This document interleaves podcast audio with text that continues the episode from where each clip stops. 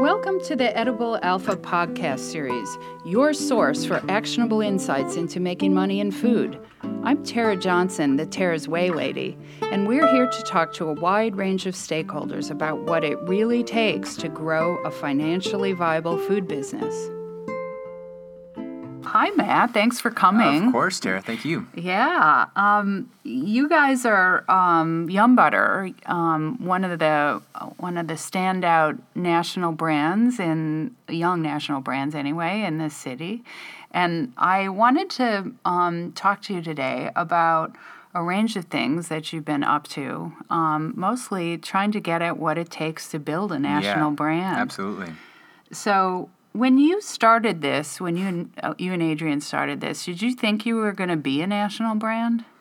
I think we had hopes of it, but sometimes it's realizing like you there's those dreams that you think are accessible and there's those dreams that you think are not accessible, but sometimes it's safe to dream and think that it won't happen, but um, at the end of the day, th- after about year 3, we realized that there actually was a a decent enough chance to go for it. Um, when we first started out, the the goal I think was just more short term, which is let's just see if this concept works. Um, if people like our food, and um, and people are coming back for more, and then we'll we'll take it from there. With um, and I think that has to do a lot with not a lot of experience within business actually, and realizing that we approached business from a very much of a, a passion base versus let's diagnose the business model, let's flush it out end game, and then reverse it back to how do we start now we started with we've got just this massive passion let's just go out and start something and see where it leads mm. yeah Yeah, and with the with the benefit of what you've experienced since then, would you do it the same way now?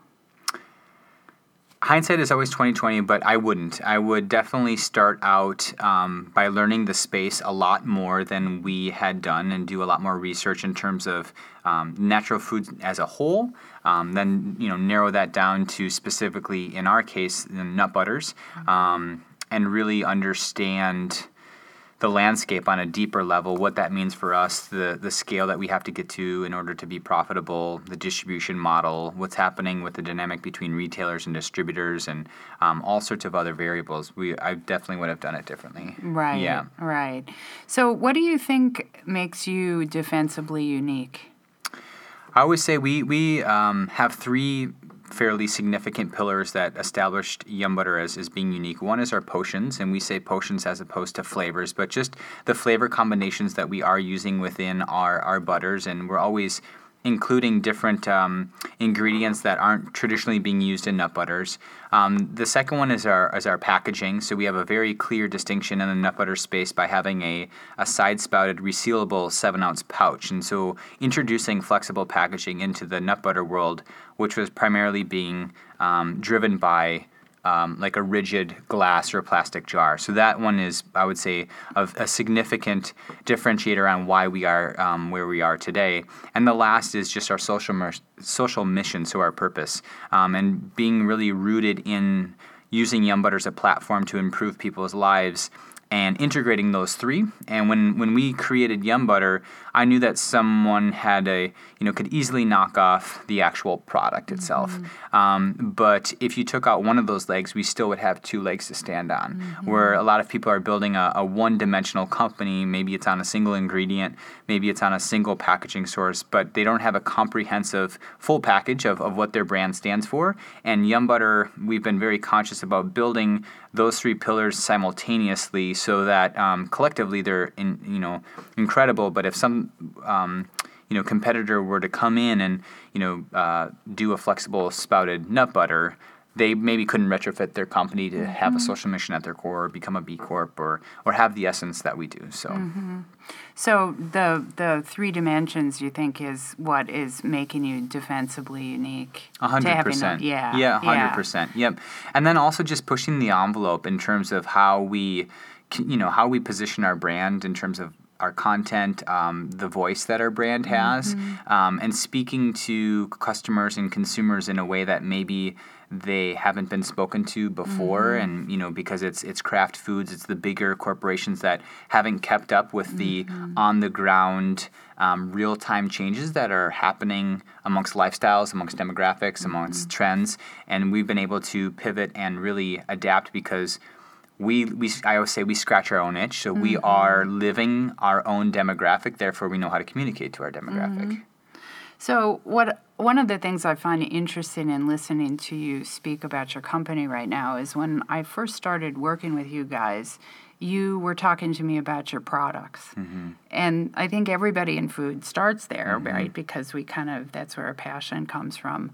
Um, and now you're talking about a brand. So, uh, what do you mean by this? By brand, what does that mean to you? Yeah, a brand to me is a is a comprehensive entire organism versus just a, a single offering. Um, and today, with so many products being introduced to the market, there needs to be something where people actually have a relationship with. Um, and there's so many different um, options for people these days that um, they're inundated with. You know, there's a ton of different nut butters on the market, and so the mm-hmm. brand to them is it's saying something beyond the product. It, it mm-hmm. represents something beyond the offering. It elicits an emotion, a feeling, a thought beyond you know um, the actual hey i want to you know satisfy my craving for some food um, and ultimately represents something much larger. And so for us um, you know yum butter represents that vehicle um, to be able to you know transform and improve systems through. And that is uh, for adrian and i when we, we set out that was really um, one of the bigger goals is to be able to use our business at the end of the day um, as as a platform and say, you know what, we understand that we need to be financially stable. Yes, that's always number one. However, let's do our small part in terms of moving this this mental paradigm and this thought process around what businesses are, um, how you can use them, um, and the multitude of ways you can use business, um, and then ultimately how can you ha- develop that relationship with the consumer where um, they're engaged with something more than just the food, um, and they're engaged with the message, they're engaged with the movement, and so for Yum Butter, um, you, you know there's the things you don't know you don't know um, and when we set out we actually didn't know that we were setting out to build a massive brand you're right um, but by default when we realized what we were talking about was what much more than the actual physical good so yeah Yeah, it's an amazing transformation. Yeah. I have been lucky to watch in you. How, how big do you think you need to be now to get to be profitable with a national brand? Yep, that's a great that's a great question. Um, so there's two variables that we see. One is just your your velocities within the stores, and then your your actual footprint. But balancing both of those um, variables, I feel like you need to have a national presence, um, and defining national presence by um, you know, I would say 75% of the country having a footprint where people can actually ac- access your food, whether it's through a Whole Foods, uh, a Target, or even like, you know, regional Marianos or things of that nature. Um, and in terms of dollar amount, I think that's based on and relative to actually what your business model is and your margins and things of that nature. But um, for the most part, I feel like the the the footprint protects you from being washed away in a heartbeat by someone else coming in at a regional level, um, and it uh, it allows you to also be um, potentially attractive to other businesses who might want to acquire you at the end of the day. Um, but a lot larger than we originally thought. Yeah. yeah. yeah. And, and um, is it more expensive to grow a food company than you originally thought? Oh, tremendously. And that's something where um, at the beginning of our journey, I, I believe the cost of doing business was significantly less than it is now, which is being driven by the flood of brands coming into the market. So the people on the other end, like the distributors and the retailers, now can up their stakes for people who want to get into the game because there's so many more people knocking at the door to try to get into the game. So for us, we massively underestimated, or actually, I would say didn't even know about the variables, not even underestimated, but didn't even know that they existed. Um, and then still didn't even know they existed at a local and regional level. S- Um, when we were getting into our first few accounts, we still didn't know about the slotting fees and the ad requirements and, and that and that kind of circles back to the original thing which is we just set out with a large passion right? Not really doing our, our full research on the space. Um, but the the cost of doing business is you know drastically increased um, even within the last two years. It's it's probably gone up maybe 15 or 20 percent across the board. And I believe will only um, that will only increase over time.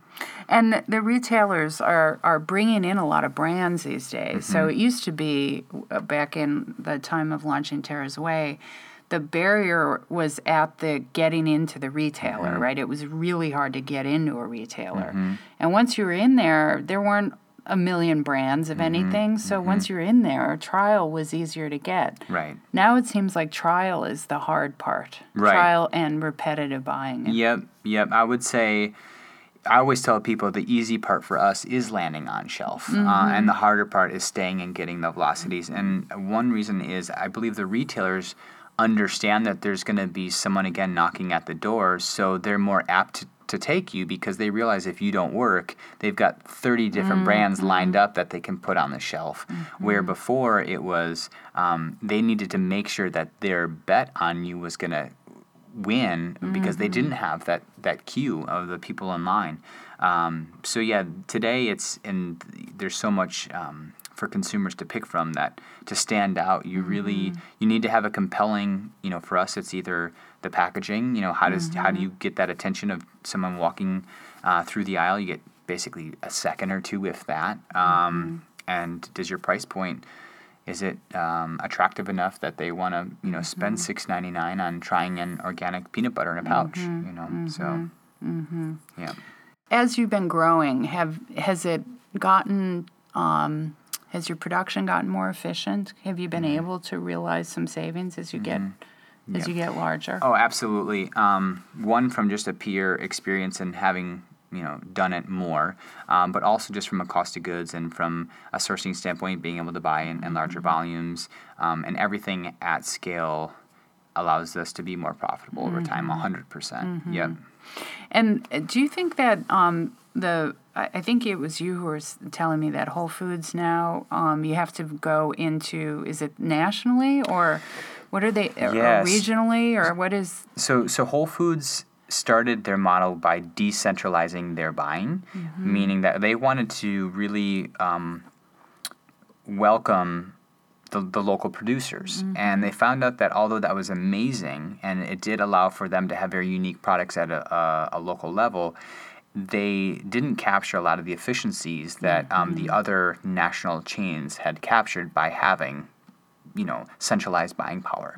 And so now they're in this recalibration process of figuring out how can they in a way meld those two models together. But now all the presentations for whole foods is going through whole foods global um, starting this year on all the different category reviews which changes the dynamic a lot Oh my Yeah, God! So yeah. in order to get your product into a Whole Foods, you're going to have to present in Houston, in, in um, Austin. Austin. Yep. Yeah. Yeah. Exactly. And I believe cow. that I believe that people can still go and like if we wanted to sell in just to the Madison store, Mm-hmm. I believe they can still sell to the one store, but it's not by region. They've kind of knocked out because before it was store, region, and Mm. Right, national, right. and now it's just store and national. They kind of National. locked out the regional buying. Wow. Mm-hmm. Wow. So the other thing I think that has changed is uh, uh, when I launched Tera's Whey, really the only way to get na- a national brand in the natural category was to get in Whole Foods nationally. Mm-hmm. Uh, you guys are in Target nationally. You're not in Whole Foods nationally. So Correct. tell me about what's changed with that. I think that most of the other retailers um, realized that for the whole for a long time, Whole Foods was just alone by themselves. Um, you know, making a lot of money, not really putting the pressure on developing their natural sets, and um, got wise quickly that there was there was a lot of players there. There's a lot of money to be made, and so I believe that pretty much any store these days is either a form of a hybrid store where it's you know you've got your conventional and um, natural it's very rare that there's any store that it doesn't have a, a a big natural set um, therefore if you're a natural bent brand like Yum Butter is, um, y- every store is now fair game to, to really help grow your brand. And Target, um, has made a, a tremendous push on developing and figuring out their grocery, um, specifically with, with more natural, better for you products. Um, and uh, they've got an amazing footprint, and their their brand as well is very much positioned and aligned with Yum Butter in terms of what we stand for and the voice and just you know the feel and the the target customer or the target guest as they say. Um, and so we felt like you know Whole Foods w- will, and we still love to be a, a, significant partner with Whole Foods and grow on a national level with them. But um, there's other people who mm-hmm. will do that with us as well, um, and uh, who can have a, a, significant impact and help grow the business that mm-hmm. way. Yeah. So when you went into Target, what? How many stores were, was the trial? Mm-hmm. We did a, a trial with them, um, and it was 356 stores. Holy it was, cow! Yeah, it was, uh, think that's the trial. Yeah, right. It's the trial yeah. exactly. And before that, that almost like tripled our store count um, yeah, on the trial. trial. Exactly. Yeah. Um, and we were on shelf for around 90 days, um, give or take, you know, 15 or so days.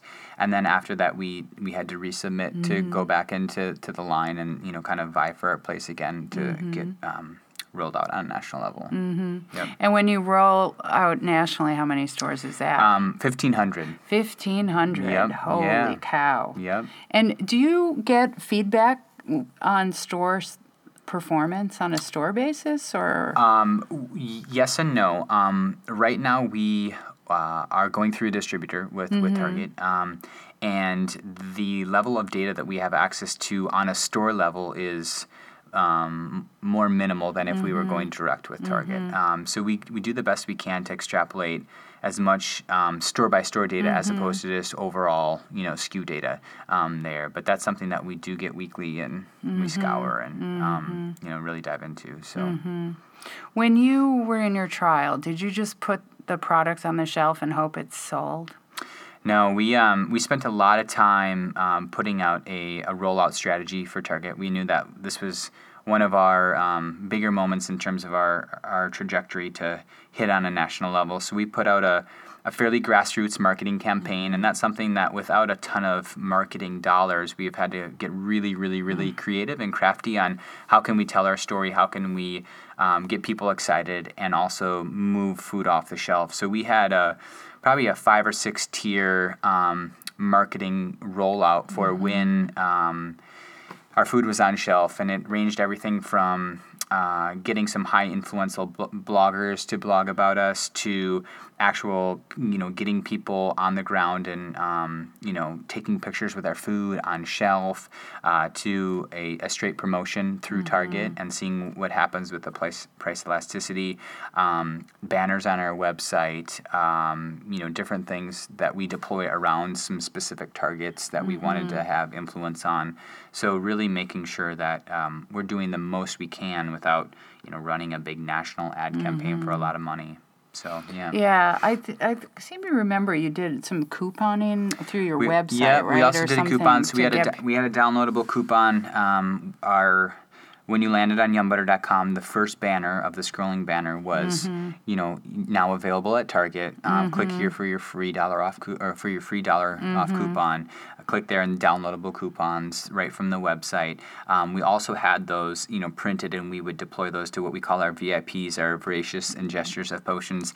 Um, our, our VIPs around that we said, hey, here's you know here's a slew of, of coupons. Feel free to hand them out. Um, and some of our brand ambassadors, mm-hmm. we did mm-hmm. as well. So yeah, the coupon thing um, yeah, seemed to work for sure. It did. Yep. Yeah. Yep. Yeah. Yeah. And you had enough. You have enough of a database so that you can target.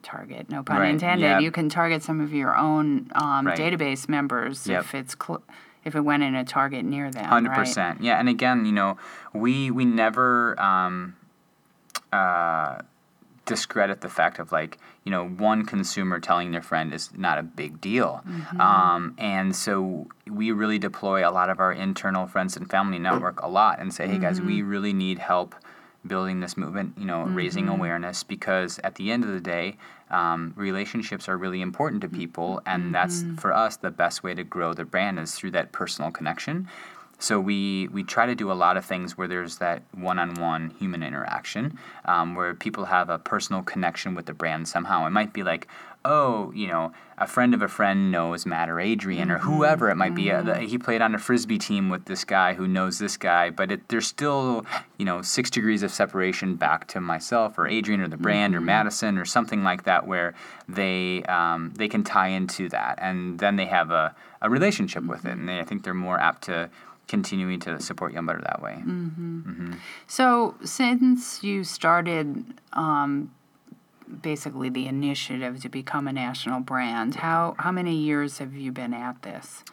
I would say about six years that we've mm-hmm. technically, you know, been in business on paper, and truly two and a half or three years where we've been um, really making a go at it in terms of pushing our brand out nationally. And I feel this year was was the the tipping point to really getting a, a footprint down where we have now something to build off of. Um, and so we're super excited about that. Yeah. Yep. Yeah.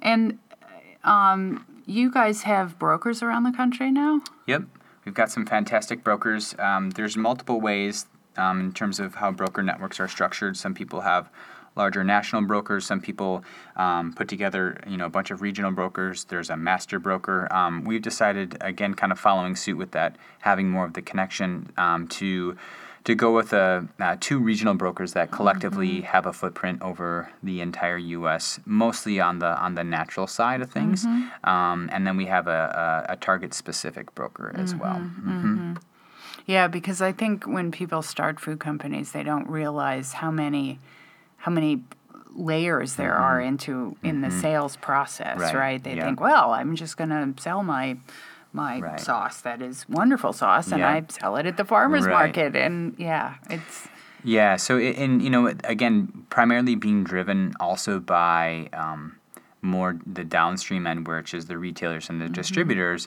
because there's so many people coming into this space. It's harder. It's it's getting harder for just the individual brands to be, you know, representing themselves because, um, you know, the the buyer at Whole Foods wants to be able to you know, talk to one person who's got 10 or 12 or 80 or 100, who knows, um, items in their portfolio because he doesn't want to take 80 to 100 meetings. Right, I mean, right. unfortunately, it comes down to time, which no one has enough of.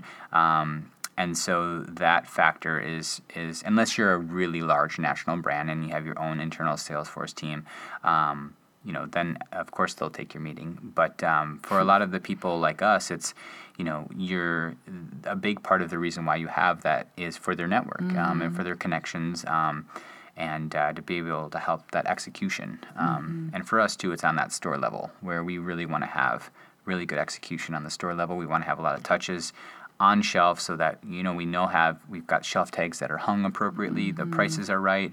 Um, you know it's the wild west on the shelf. So if a shelf tag falls off you, you you know that buyer probably won't click it again and you're not going to get reordered and somehow you magically fell off shelf at X, Y, and Z store. So um, yeah.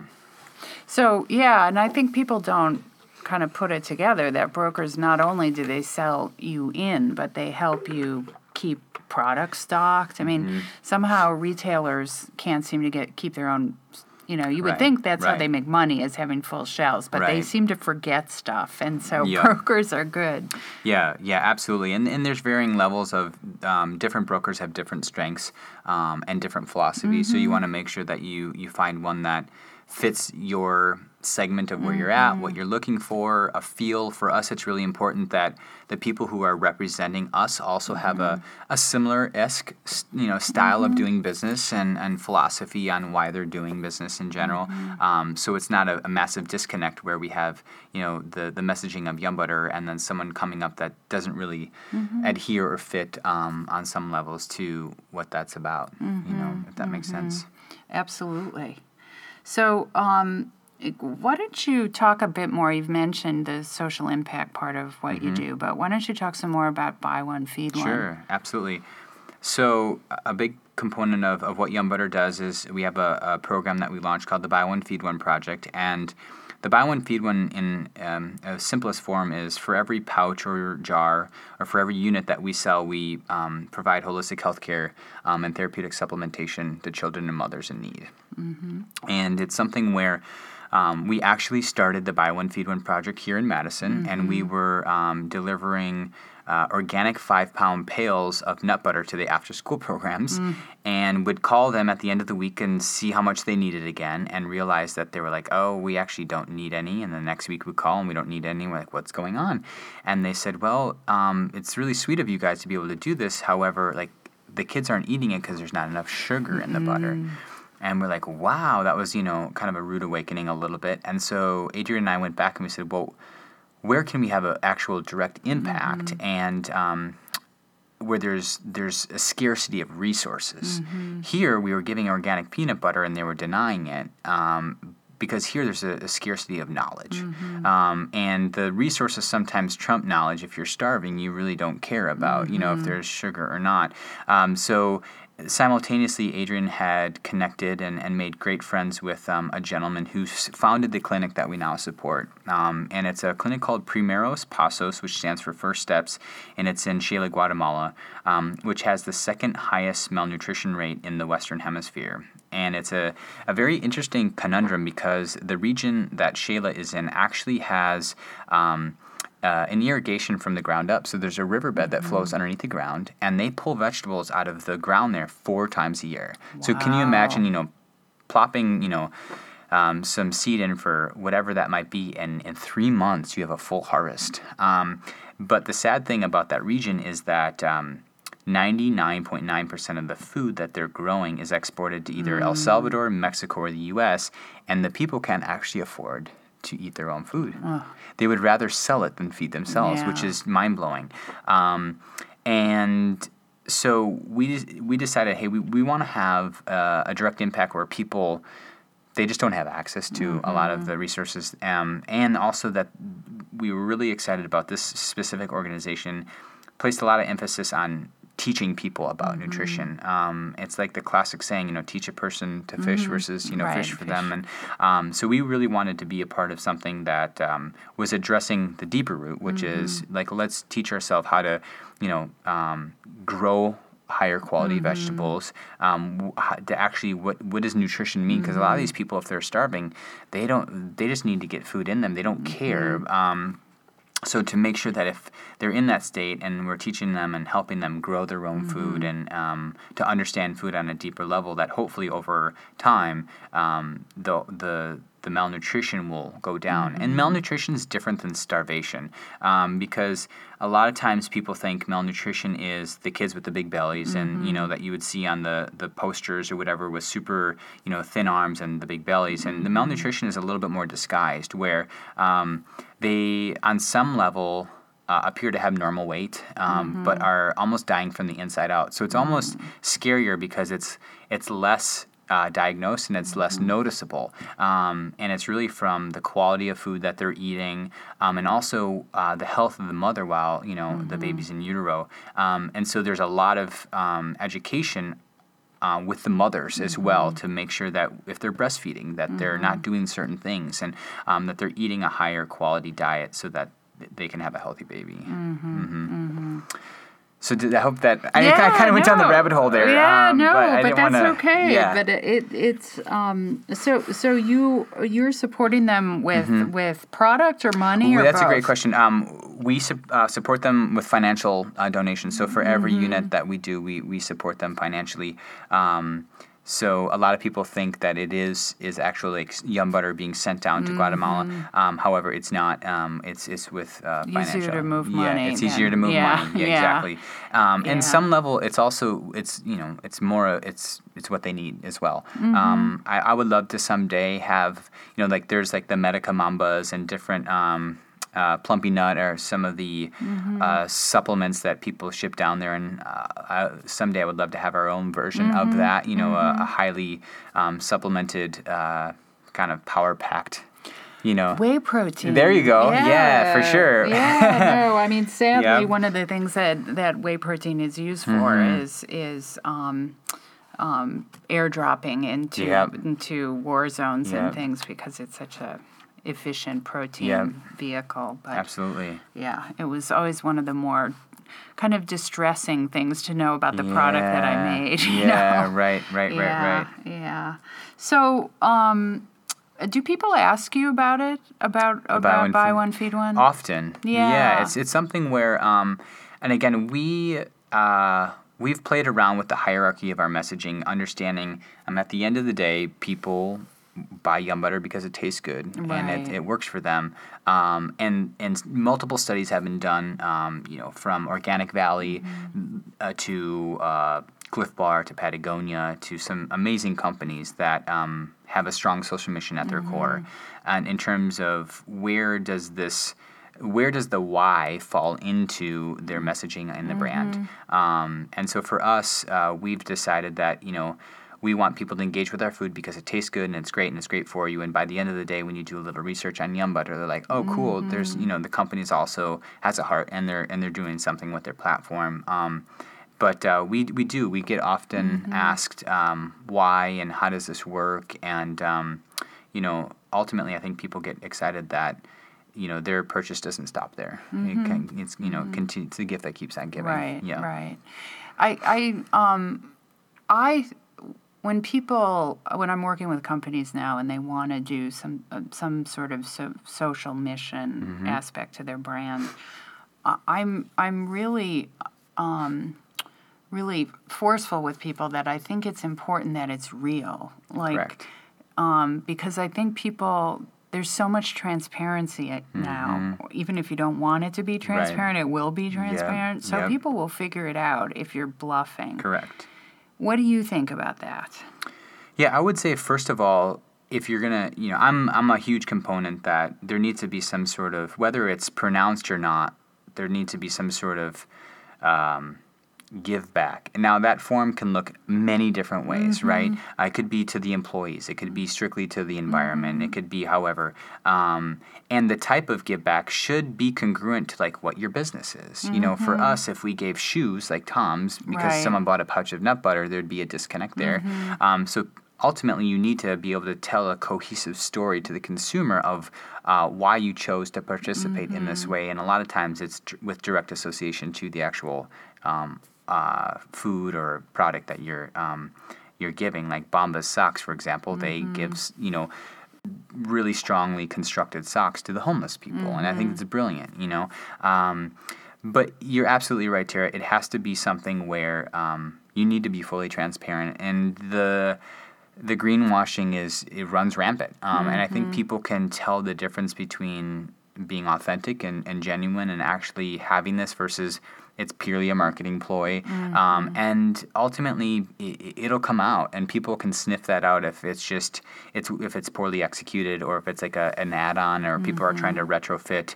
Um, because if it doesn't match the brand I, I would say that almost it works against you. Um, because people then be like don't try to take advantage of that in some level. Um, so I'm a huge, I mean, we're absolutely huge advocates for embedding something into your your DNA and your culture uh, of, um, you know, spreading the love, as we like to say. And again, it doesn't have to be the form of financial donations. It can it can look so many different ways. Um, and uh, and that it needs to be authentic. It really does need to be authentic. Um, and um, and maybe you know your small thing is that there's no financial donation, but like your by your business being in business is improving the world mm-hmm. somehow. You know, you're mm-hmm. just offering a better solution to mm-hmm. something, and that's totally cool as well. Um, and not to like, I've been very delicate to position social missions as like good or better than just regular companies. Right. And by regular, like I don't even like that term either. Yeah. Um, it's just having a different um, philosophy on things because I think there's a lot of great businesses that aren't throwing around the buzzwords like you know conscious or social mission or you know sustainable or any of that but they're doing it all in spades and they've been doing it and that's been in their dna forever. Um, and i think about some of the co-ops um, farmer co-ops that have been in the state of wisconsin for 20 30 years and they've been doing very cutting edge stuff forever that they didn't even know that there was terms for that, Right. um, and that there was a whole movement around this piece because that's just who they are and that's how they do business. Um, and so um, I'm really adamant about making sure that people feel included and not excluded, and that that there's a right or wrong or a good or bad way to be doing business, but just to think that. Um, you know, first of all, on our end, there's there's another way to be doing it if maybe you want to have a different outcome. So I'm not sure if that answers your Sure. question. Yeah. Do you think your investors, um, do you think the social impact resonates with your investors? Is that part of why they invested in That's a you? that's a really good question. I would say yes, but not their primary reason. Um, at the end of the end of the day, for most things, it comes back to like, do you have a viable business proposition, and are you, you know, can you see scaling this, and is it going to make money at the end of the day? And if all those answers are yes, and you have a strong social mission, it's kind of the icing on the cake. Um, but I, I mean, I know that there's. Um, you know, social impact investing. Um, but at the end of the day, investors are investors. You know, you can. There's only so much way to, you know, kind of try to disguise it, right? Right. Um, and uh, I think certain people have a higher tolerance for maybe less return ish um, or something like that. But at the end of the day, their money is their money, and they want to see a return. And maybe it's not a uh, you know whatever that. Uh, magic number that they're looking for is, um, or in as quick of a time frame, right? That's usually the Right. variable that is the biggest. Um, the one that has the biggest fluctuation is like I, I'm okay having my investment returned in 15 years as opposed to four, or five, right, you know, right. and the multiple of a crazy, you know, whatever Tech multiple, company, yeah, tech yeah. Mm-hmm. company versus like a slower, kind of more sustainable multiple. That's where, but they still want to see their money Mm-hmm. back, and they still want to see a multiple, and there's still a time frame. So that's where I think the biggest play comes into for Mm-hmm. the investors. Yep. Yeah, I do you think that they so around here we have a lot of tech investment Mm-hmm. going on because we have a lot of biotech here and we have software here.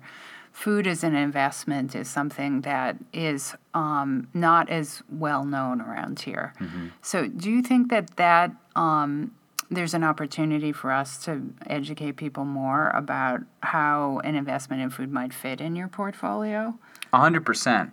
I think food as a um, as a category is just going like crazy. So people, um, I think, should be aware of how that fits into the portfolio. I also think that there is a a blending of tech now and food. So there's many companies that are kind of smushing those th- uh, things together, and they're starting to play around almost like conventional versus natural grocery store. Now they're all you know grocery stores with a big natural set, or um, you know. So thinking about that, I feel like the lines will be more blurred as time goes by, and that people should realize that. Um, you know, from a purely financial standpoint, there is a lot of money to be made still in, in the food world um, that's not being recognized, and it might be a little bit less, you know, kind of multiples, or the space is, you know, not as pronounced as tech is. However, it's fairly significant. And there's a lot going on there.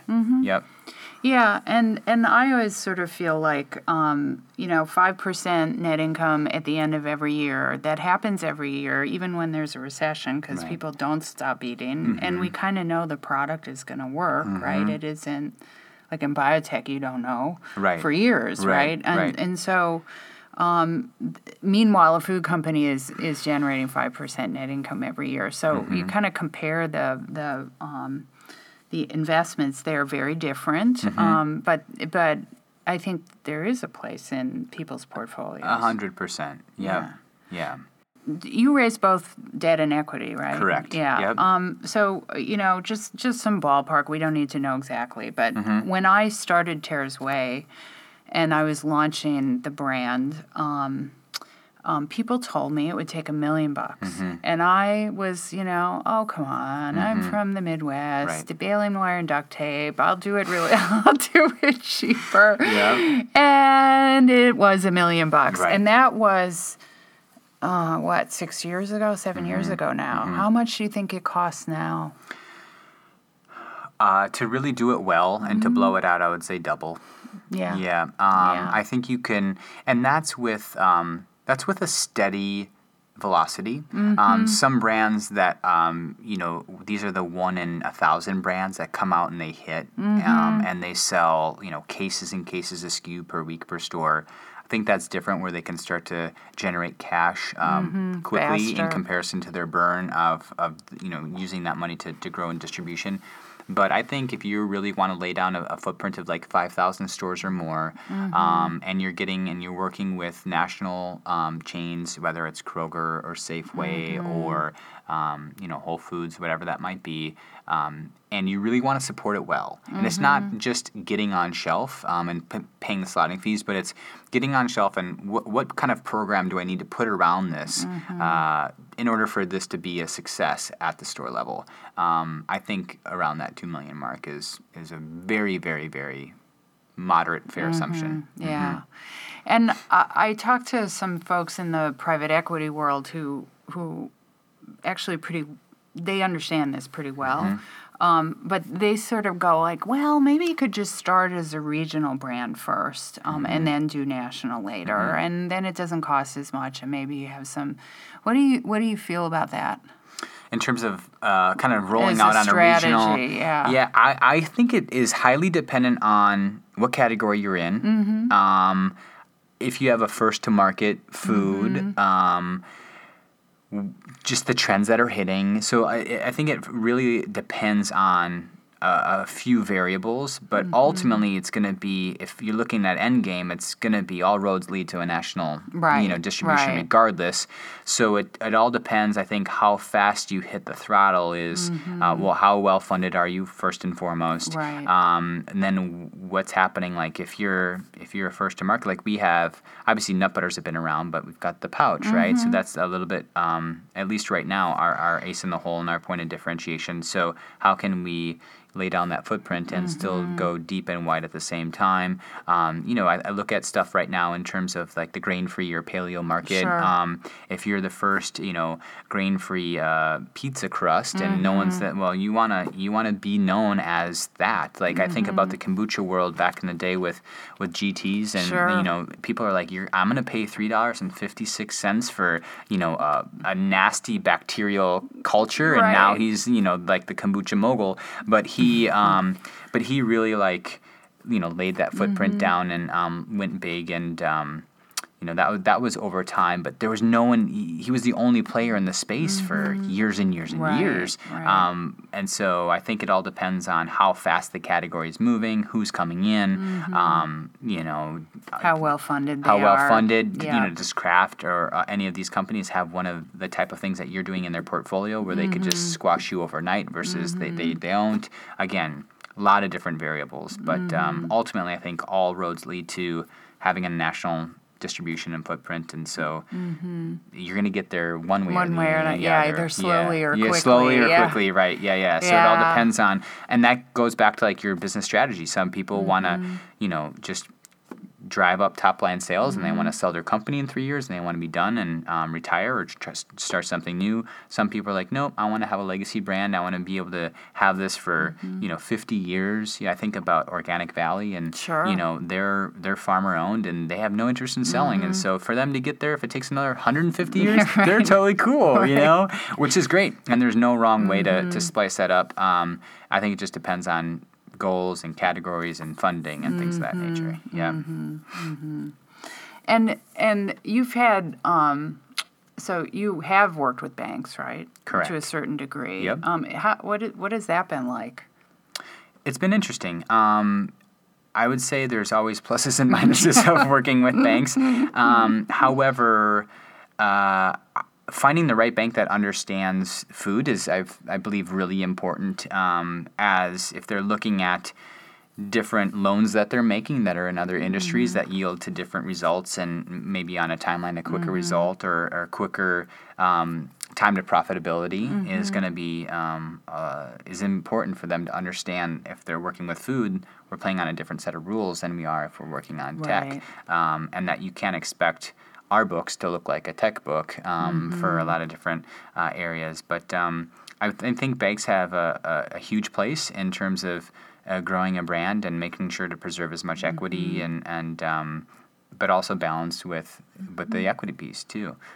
Uh, I think that one of the other things that I'm observing is in this environment of so many brands, so many young brands out there. Um, there, there is this predilection um, to saying that, well, you don't, we don't want you as if you're an investor, mm-hmm. particular, we don't want you investing in anything but your brand. So you're not going to mm-hmm. manufacture because mm-hmm. manufacturing food always involves stainless steel, which is not cheap, right?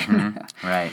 Um, I look at that, and part of me thinks, well, maybe this is because I'm from the Midwest and I've run manufacturing Mm-hmm. companies, so I am less, I'm not uncomfortable with that at Sure. all, right? Um, and we have manufacturing Mm-hmm. around here, um, but I am sort of coming to this to to the position that is a bit different. That says Mm-hmm. that I think the brands that are going to um, persist Mm-hmm. for a long period of time are going to manufacture. What do you think about Yeah, that? Yeah, so that's a super good question. Um, I would go back to um, first of all, what is what is your timeline for um, what does your initial uh, funding look like? And at the end of the day, I think most brands would prefer to have their own manufacturing, just from a quality assurance. Um, you really get to find out. Um, you know, you can move quicker, you can pivot quicker, um, and uh, obviously the numbers over time should make better sense from a margin standpoint.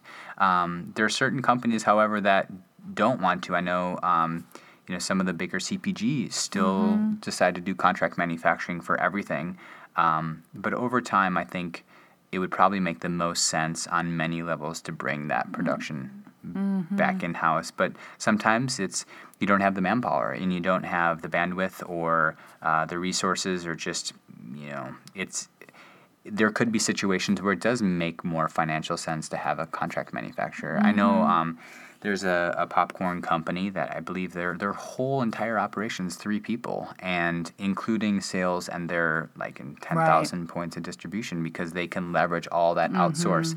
Um, and the outsourcing of everything is possible these days. You mm-hmm. could literally have a one man show, and you could have someone doing your social media feed, someone making your food, someone selling you into the stores.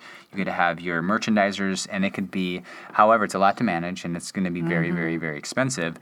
But it, you know, it's possible, mm-hmm. and that's the cool part, I believe, of of the resources that are available out there, which is you can literally be on both sides of the spectrum, from everything in house to mm-hmm. everything outsourced. In in theory, they should both work. Mm-hmm. Um, you're just going to need different scales and different margins and all that kind of stuff. But it comes down to where you at, what is your goal, and um, and ultimately, like, you know, what is your what is your final end game look like? You know, yeah. Yeah, yeah. I mean, I would imagine a, a popcorn company, the cost of goods sold is probably pretty low. So you have a lot of money that you can pay a lot of people who are outsourced, right? Right, I mean, right. it has been my experience that actually you end up paying more over time as you Mm-hmm. get bigger when you outsource things. Right.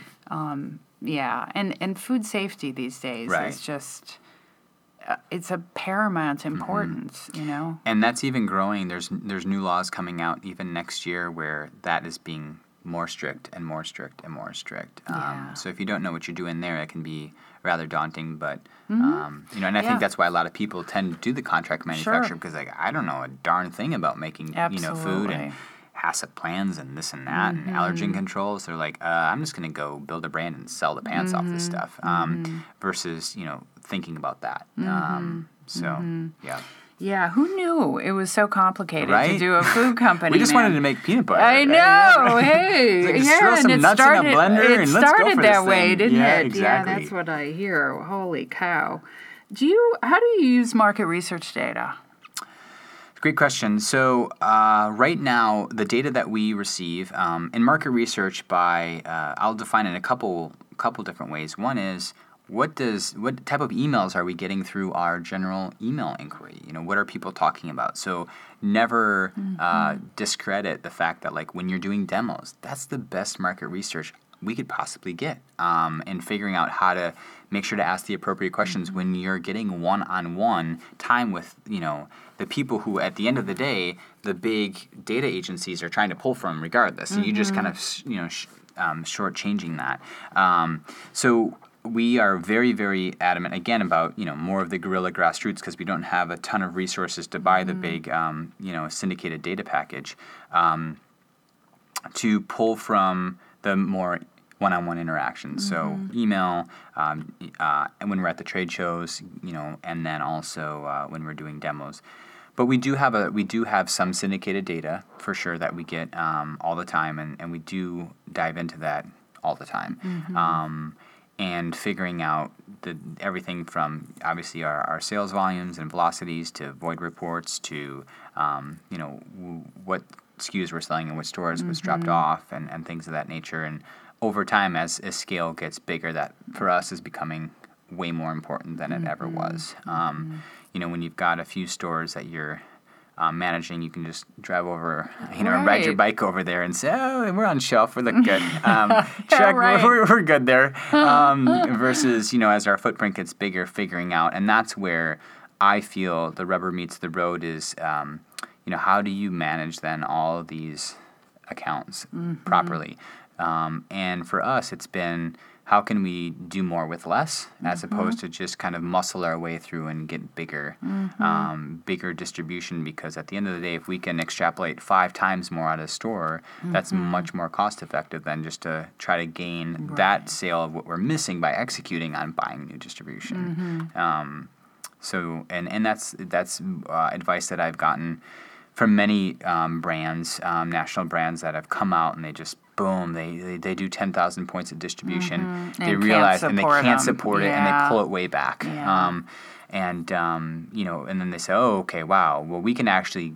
From a top line standpoint, we can do the same with maybe half Mm-hmm. the amount of stores if we're just doing one more turn a Mm-hmm. SKU per week per store, and that's a whole different ballgame than just saying I'm going to have, uh, you know, twenty thousand points of distribution distribution doing one unit Right. versus ten doing two or three, Right. Um, or even five hundred doing twelve. You know, so What part of the country do you sell the most in?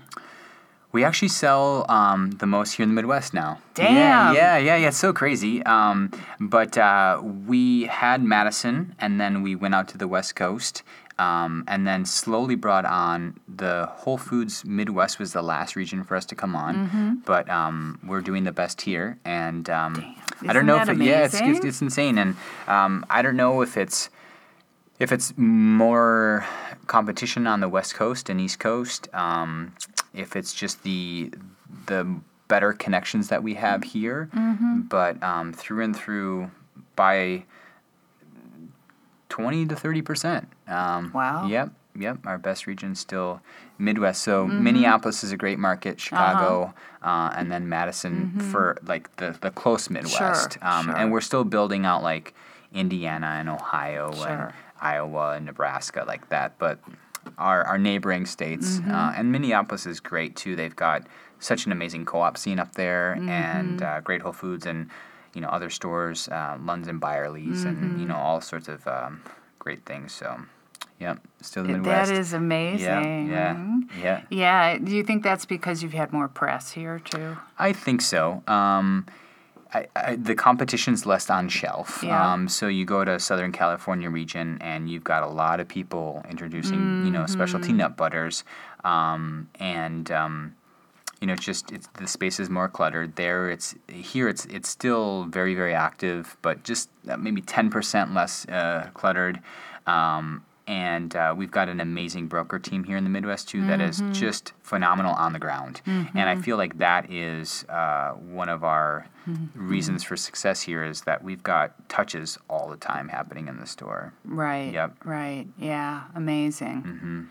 So, if you were talking to somebody who says, "Yep, I want to do a national brand," um, what would you tell them?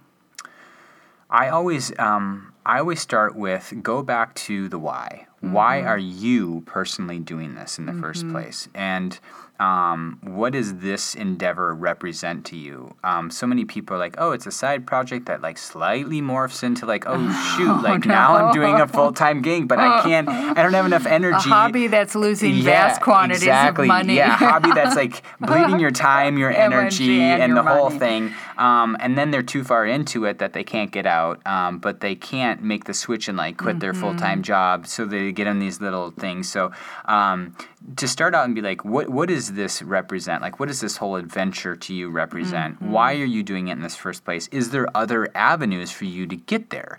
Um, you know, if you're looking just to like make a ton of money, I would say, well, you know, you you could be an anesthesiologist. You know, Right, it might be and it might be easier with all the training. um, or uh, you know, there's just a, a whole uh, you know bunch of questions that I would say ask yourself why you're doing in the first place. Um, are there other other avenues to get there? And then have you done your research? You know, mm-hmm. do you understand the the nuts and bolts of the food mm-hmm. space? Do you understand how the the economics work? Um, and what is your like what's your commitment? What's your mm-hmm. like how much time how much energy do you have? What's your threshold for stuff not going well or breaking down or misfiring all the time? Um, and where are you at in your stage of life? You know are you like kind of nearing retirement and this is like a side gig or are you you know someone in in their earlier you know 30s or 40s who still have a bunch of gas left in the mm-hmm. tank and you just want to go for it? All those factors i think should really be addressed Be- and if you're laid all out on the table and you're totally cool with it all then i'm like go for it you know? Um, but if if there's not that that clarity then i would say just make sure you know what you're getting yourself into. Um, but i'm a huge advocate like you know i'm the biggest proponent of people going for their dream ever um, and just to go for it. But in a in a way that they have um, with some sort of calculated not risk but just some some mindfulness and some thought around it um, and uh, because that will allow them i feel to have a, a much different experience um, and ultimately be okay with what's coming at them because they've already said yes to it, right? Right. As opposed to like saying, "Well, I wasn't expecting this. I didn't think this was going to happen," and um, like, well, you know, that's That's kinda what kinda- happens. Yeah, kind of what happens. But um, So have you had any near death experiences Oh, here? just a couple. Uh, Just a couple. yeah. yeah, yeah, no, it's um, It is amazing. I when Mm-hmm. I think of every single um, every single business that I know that has been successful, Mm-hmm. um, has been or is being successful in in the food business Right. has had at least one, if Yeah. not a couple, Yep. near death experiences. yeah, And I, I don't think people realize that. Yeah. Mm-hmm. I, I know I didn't realize that, but when I started. right. Um, no, for sure. We've had we've had probably too many than I care to admit. um, but on some level, um, it's like going back again to that. What are you willing to really put at stake to make this thing go? Totally. Um, and certain people, you know, the stat is uh, probably increasing these days, but one in every two businesses fail or whatever. Because I feel like um, when that entrepreneur or business or team gets to that barrier that they feel is impassable and they're Mm-hmm. like "Oh, there's no way around this thing and they're like well i guess we're out of business you know Mm-hmm. so it's finding a solution when there is no solution no in mind obvious like you're solution, standing in a concrete box you're like you have to get out of this you're like but we're in a concrete box you know you're like well Mm-hmm. find a way like um, and so uh, yeah i think it's it's really important that people understand that you're gonna it's not easy. And I was tell Mm-hmm. I always tell people if it was easy, everyone would be doing it. You know, Mm-hmm. um, and uh, it's a very special breed that. Um, I think it takes to really m- make it happen. And, and there's some Mm-hmm. variables that absolutely set a different stage and foundation. So if you're incredibly well funded, that's going to relieve the pressure Mm-hmm. significantly. Um, if this is your second venture, that's going Mm-hmm. to change the game significantly. Um, but if it's somebody like myself and Adrian who, um, you know, a ton of passion, Mm-hmm. learn quickly, but not a ton of experience in Mm. this space, um, and a desire to achieve, uh, it's gonna be it's gonna be a different ride because we're we're learning as we're going and we're building the airplane while we're flying. Um, but uh, we're, we're learning to become pretty quick builders, you Yeah. know, um, and efficient builders, hopefully. So, but yeah, you definitely have to go back to um, if you're. I would say if you're absolutely okay with worst case scenario and you're okay with you know taking people's money and losing it and going out of business and this and you're like yep i can go to bed at night knowing that that is a possibility then you are golden. Um, but if you're not okay with the worst case scenario then you might want to have a little conversation with that and check it out a little bit. Because it could happen. And i think a lot of people um, play on their optimism more than you know the, the flip side and they're like it, it won't happen to me right, Right. Um, it might not but it very well could. So just make sure that you you do have that um, you know conversation uh, with yourself and make sure that it's it's okay if it does um, because it's it's the game you know? You never know what you're gonna get so. Well, this has been terrific. I you. um I- I've watched you and Adrian for a while here, and Mm-hmm. the wisdom that's coming out now is absolutely amazing. Super impressive. Thank you. and what's happening with Yum Butter is amazing. yeah So thanks for visiting with us. of course thank you so much Tera Thanks for listening. You can get more podcasts by subscribing on iTunes or your favorite podcast app. And you can learn more about Edible Alpha by visiting our website at ediblealpha.org.